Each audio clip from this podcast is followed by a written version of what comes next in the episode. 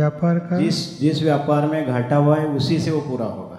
हाँ मगर समझना चाहिए जिस व्यापार में घाटा हुआ उसी में पूरा होगा। पर वो कर नहीं पाए तो? हाँ मगर लोग एक डॉक्टर है हाँ। मैंने तो ये देखा है डॉक्टर डॉक्टरी में कमाते हैं अच्छा। बाद में शेयर बाज़ार में डालते हैं चले जाते हैं। ज़मीन में डालते हैं चीटिंग करके सब लोग खा जाते हैं। दूसरा बिज़नेस करने जाते हैं। तो वो धंधा में वो पार्टनर बट सब खत्म कर देते पैसे। तो बाद में बोलता है, ये धंधे में लॉस हुआ, शोर, शेयर बाज़ार में वापस शेयर बाज़ार में डालते ही रहेगा दस लाख के बोले पचास लाख चले जाएगा, करोड़ चले जाएगा, चाहते ही रहते हैं। दादाजी ने ये बताया कि आपका जो धंधा है डॉक्टरी उसमें आप कमाओ, दूसरे धंधे में जाओ मत। हाँ डॉक्टरी धंधे में लॉस हुआ तो उसमें से वापस मिलेगा आपको तो दूसरे धंधे से नहीं मिलेगा।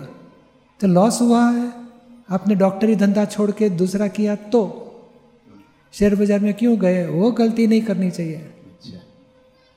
डॉक्टरी है जो दादाजी खुद का बताते हैं कि मैं कॉन्ट्रैक्टर हूँ तो मेरे जीवन में कॉन्ट्रैक्ट का बिज़नेस से मुझे जो पैसा मिले वो मेरा सच्चा पैसा।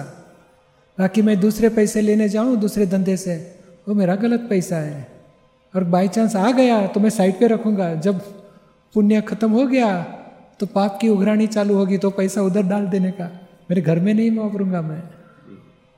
तो ये बात समझने जैसी है। दादाजी ने जो कहा, वो हम समझ नहीं पाते, इसके लिए दूसरे धंधे करने जाते हैं और दूसरे धंधे में ज़रूर लॉस होगा।